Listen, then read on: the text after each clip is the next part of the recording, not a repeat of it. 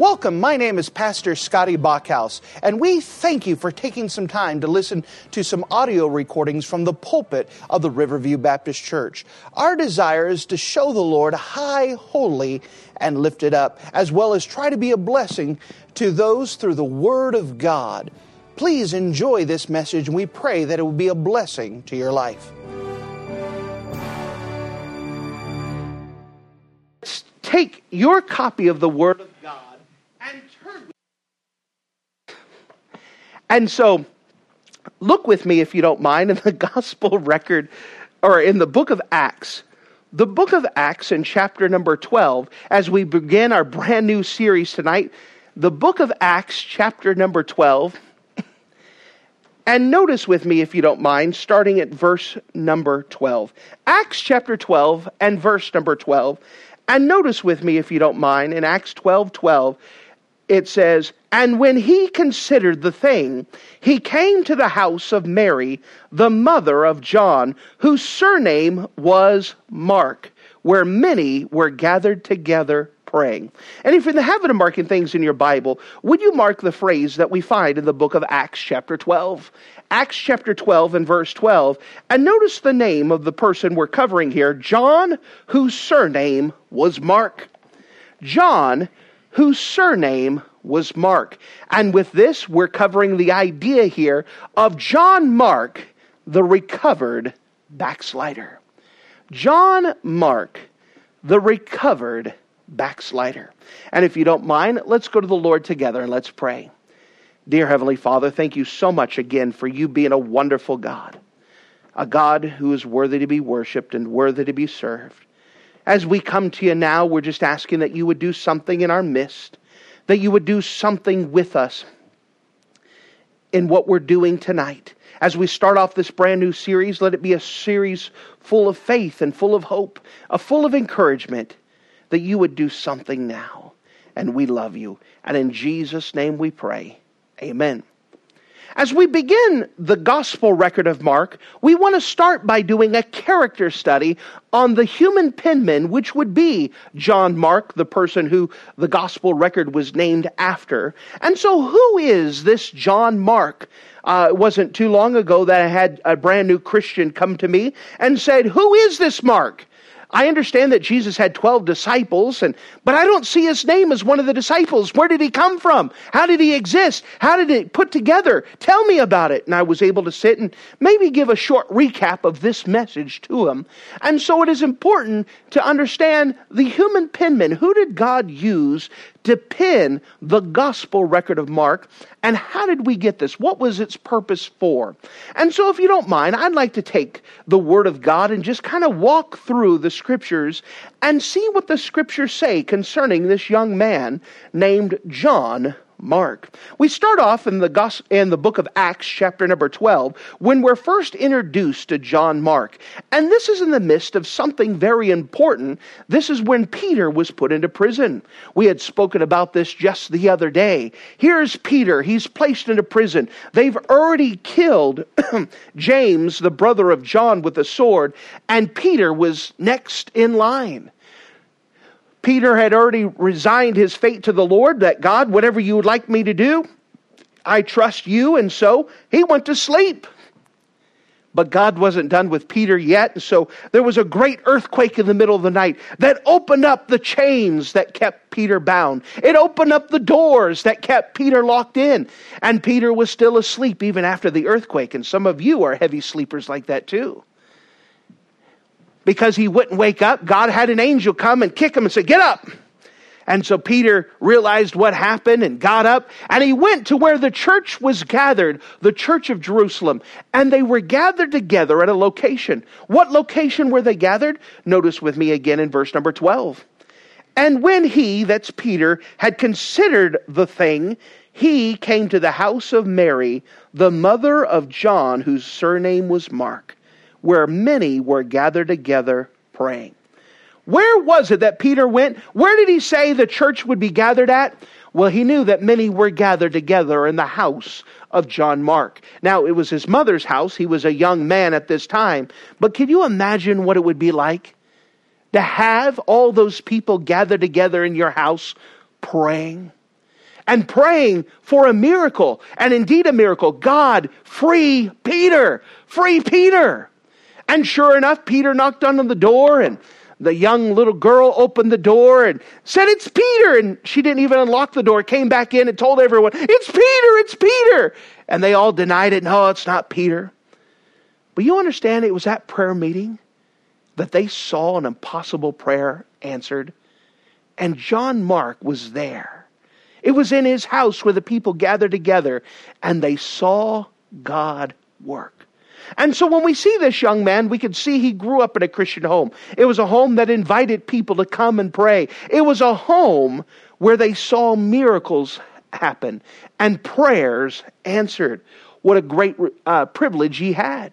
Notice, if you don't mind, we continue to see what happens to John Mark. Continue with me in the Gospel rec- or in the book of Acts, chapter 12. In the book of Acts, chapter 12, and notice with me, if you don't mind, in verse number 25. Acts chapter 12 and verse number 25. And Barnabas and Saul returned from Jerusalem when they had fulfilled their ministry and took with them John, whose surname was Mark. So what we have is that Barnabas and Saul had went to go fulfill some things in the city of Jerusalem. They were currently pastoring in the church of Antioch, which was a distance away. But as they came by, Barnabas says, Hey, here's my nephew, John Mark. Paul or Saul, let's take him. I think he'll be a great help. He's already loves the Lord. He's already watched things happen. He's been growing in the Lord. Great. Let's take him with us. Saul said, That's fine, the more the merrier, let's go. And so they go up to the church of Antioch.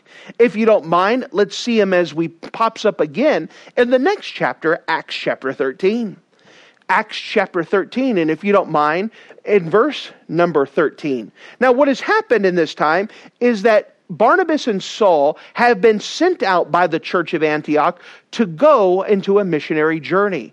In Acts chapter 13, they are in the midst of their mis- missionary journey. And so notice with me in verse number 13.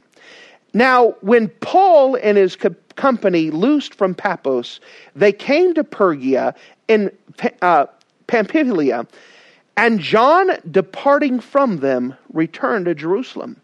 Now, they're in the midst of their first missionary journey. They started to run into some hard times. They ran into a sorcerer and a false prophet who were trying to convince people that, that Paul's what Paul is preaching is not correct and tried to erase everything that was done. And so Paul had to deal with him. And John Mark saw firsthand how hard the ministry was, how hard it was to be a missionary. Most people, when they have an idea that they're going to be a missionary, they have the idea that when they get off the plane, that all the native people are going to meet them outside the plane and say, Oh, great missionary, we've been waiting for you. But he'll find out pretty quickly that the people don't want them there. And that's the same no matter where people go. People don't want the Christians there. They don't like that style. They don't want that thing. And that the ministry is a lot harder than what most people think it's going to be. And so John Mark said, Whoa, whoa, whoa, this I didn't sign up for this. This it's not as glamorous as I thought it was going to be. I thought it was going to be easier that we would just say some words and people would get saved. I thought it would be the idea that everyone wants to be a Christian. And not everyone wants to be a Christian. And so what John Mark said went, and you could imagine having a meeting with Uncle Barnabas and said, Barnabas, uh, I'm not cut out for this. I thought I was. Thank you for inviting me, but I'm just going to be a hindrance. Barnabas says, But we brought you on to be our servant. Your, your job was to carry uh, our things for us, to be a servant. He says, I'll find someone else for you. I just can't do this. I'm going home. And so he packed his bags, he left the mission field, and he went back home to mama. But during this time, he went back and got immediately back in church. Praise the Lord for that, that he didn't get out of church, but he went back home and went to the church of Jerusalem. It was in that time that under those pastors that they preached to him and they got him some encouragement and he began to get strengthened up and he began to make a decision to follow after the Lord and things began to change for him again. Notice, if you don't mind, as he begins to get right with the Lord, that Paul and Barnabas decide they're going to go out in another missionary journey. Notice with me in Acts chapter 15. Acts chapter 15 in verse number 36. Acts chapter 15 in verse number 36, we see John Mark pop up again. Notice with me in Acts 15 in verse 36. And some days later, after Paul said unto Barnabas, Let us go again and visit our brethren in every city where we have preached the word of the Lord, and see how they do. And Barnabas determined to take with them John, whose surname was Mark.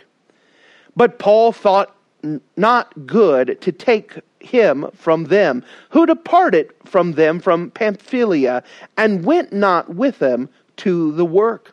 And the contention was so sharp between them that they departed asunder one from the other. So Barnabas took Mark and sailed unto Cyprus. So, what we have here is that Mark decided he was going to get back into church. He was going to start growing in the Lord, start getting discipled, and start being prepared. This time, he knew that he was ready. So, he went up to Barnabas and said, Uncle Barnabas, I'm so sorry what I did last time, and I was wrong, and I, am better now. I'm stronger in my faith. I can handle it now this time. And, and I want to be a missionary. I believe this is what God wants me to do, and I want to go with you. And Uncle Barnabas says, I have no problems with that. I would love for you to come with us. I think that's a great idea. Let me go talk to Paul about this and we'll get things on the way. And so Barnabas comes to Paul and says, Paul, hey, we're getting ready to go. This is a great idea that you have to go visit all the churches again. I'm excited. I can't wait to go see those people that, that we saw come to know Christ as their Savior. Oh, this is great. Hey, uh, by the way, uh, my nephew, John Mark, he wants to go with us. You can almost see that Paul put down his pencil, pen, and his quill and say, Listen, you said what? I want to take John Mark with us. That quitter? You know what he did last time? He left us in a lurch. He said he was going to help us, and then halfway it got too hard for him, and he went back home to mama. That same John Mark? Well, he's better now. Listen, he's just going to quit on us again, and I don't want to have any quitter to go with us. But Paul, you don't understand. He's grown in the Lord. He's ready to go. He's my nephew. I think he's ready. Listen, Barnabas, I respect everything that you do, but I'm not taking a quitter. I'm not taking him. He's just going to hurt us again, and we already have enough hurts in the ministry. Barnabas says, Listen, I respect what you do. But this is my nephew, and let me tell you, I talked with him. He is ready to go. He's going to be a help. He's not going to run this time. Paul says, listen, I'm not, I'm drawing a line on this. You can come with me, but he cannot. Barnabas says, if he doesn't go, I don't go. Paul says, I hate to see this way, but if that's how you feel, I'm not taking him. I don't want him to hurt. And so they split ways because of John Mark. Now, I want you to think about John Mark. Can you imagine how bad he feels right now? I mean, not only did he leave Saul and Barnabas and Alert the first missionary journey. But now, one of the greatest missionary duos of all time, Barnabas and Saul, Paul and Barnabas, have now split up because of his actions, because of his past. You say, who was right, Paul or Barnabas? Don't know. All I know is this is what happened. And so they quit. They split up. Barnabas went out and continued in the missionary journey and took uh, John Mark with him. But what Saul did in verse number 40, and Paul chose Silas and departed, being recommended by the brethren unto the grace of God. He chose Silas and said, Silas, you're my new partner. Let's go out. You say, Is that the end of it? Is that all that happens? Is that there was a big fight? Well, it just so happens that God started to do a lot of things in John Mark's life to prove that he was faithfully used of God. That even though he had a past, he didn't let that just hold him down. Because he failed in the past didn't mean that he was useless forever, but he got right, he got trained, got retreaded, got retired up, and he left to go serve God however you want me to do. And yeah, there was consequences for his action, but aren't you glad that he did not let that be his defining moment? He pressed forward. He messed up, but he still can move forward. And I'm so thankful for that. You know what the Christian life is? It's a series of new beginnings. You can't do anything about the past. All you can do is start from where you are and move forward. Sure, you messed up in your past. Yes, you could have messed up in a major way with consequences that still remain today. But that doesn't have to be your defining moment. You could start from where you are and move forward now. You can continue to move forward. Well, that's exactly what happened in John Mark's life. Notice what happens the next time we find him in history in the book of Colossians, chapter 2. The book of Colossians, chapter 2. We know that John Mark traveled with Barnabas, and guess what? He did not quit. He did not fail. He kept moving forward. And next thing you know, Paul is even recommending him. Notice with me, if you don't mind, in Colossians chapter 2, and notice with me in verse number 10. Colossians chapter 2.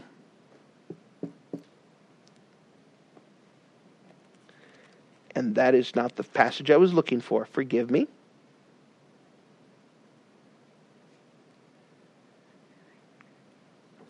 Well, if you don't mind, I will find that to you later.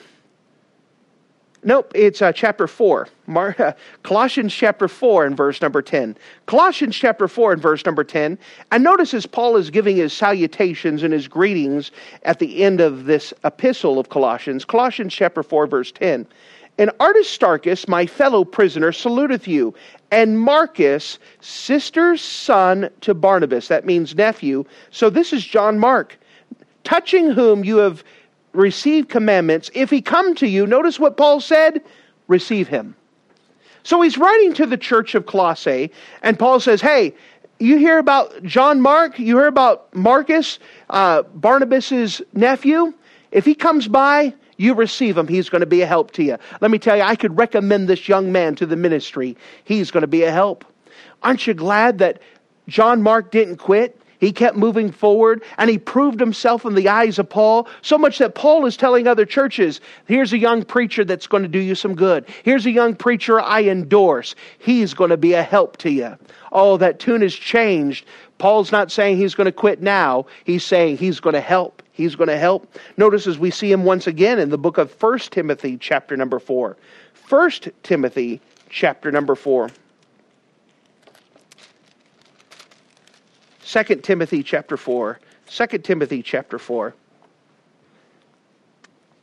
The book of 2 Timothy, chapter number 4, Paul is at the very end, he's fixing to get a shortcut to glory. He's going to be beheaded by Nero soon. And he writes this last letter to his son of the faith, Timothy. And notice the instructions he gives in the book of 2 Timothy, chapter 4. Notice with me in verse 11.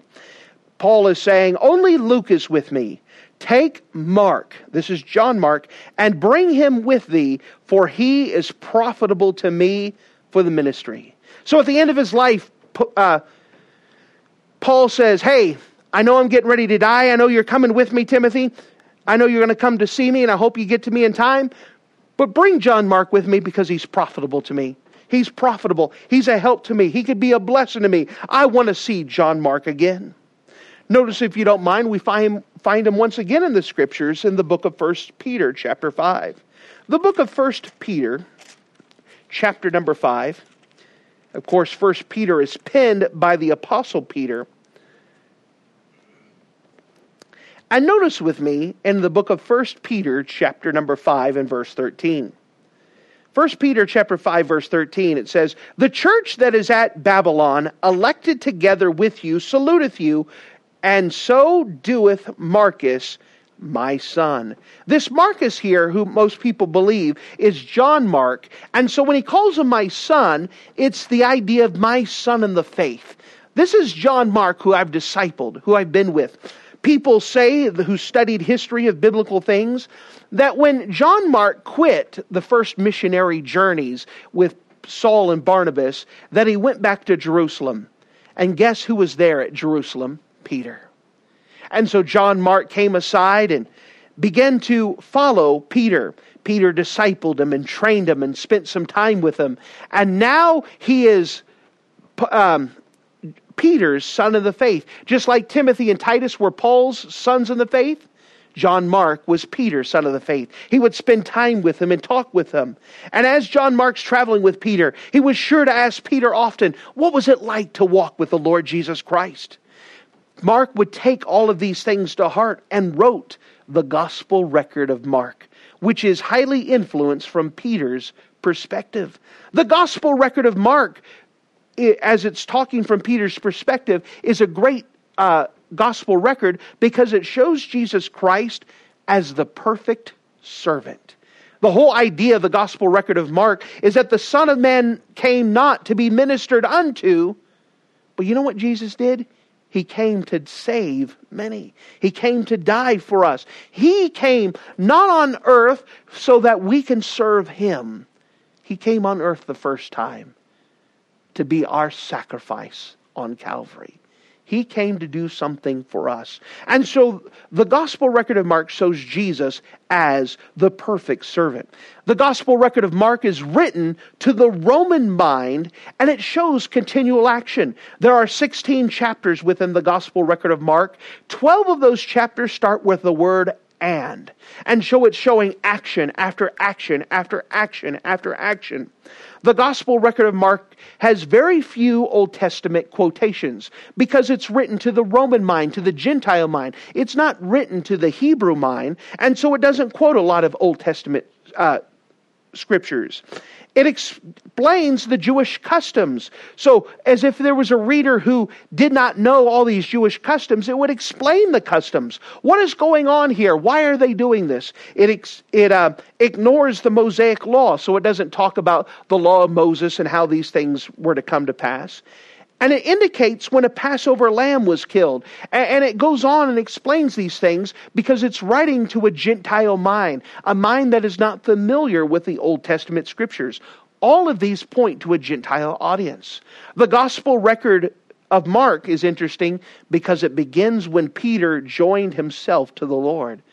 So what this is, it's it's the voice of Peter even though it was written by the hand of Mark. Can you imagine? This uh, gospel record was written approximately 50 AD. Think about Paul, that he's in prison somewhere, and someone comes by and says, Hey, Paul, have you seen this new letter? Have you seen this new book that's out? No, let me read it. And so he takes the gospel record of Mark and begins to thumb through it and read through it. He says, Who wrote this? Is this Peter? Did Peter write this? And, said, and someone will say, No, John Mark did. John Mark did this? And he goes back and rereads this, and this is amazing. Look at what God did with John Mark.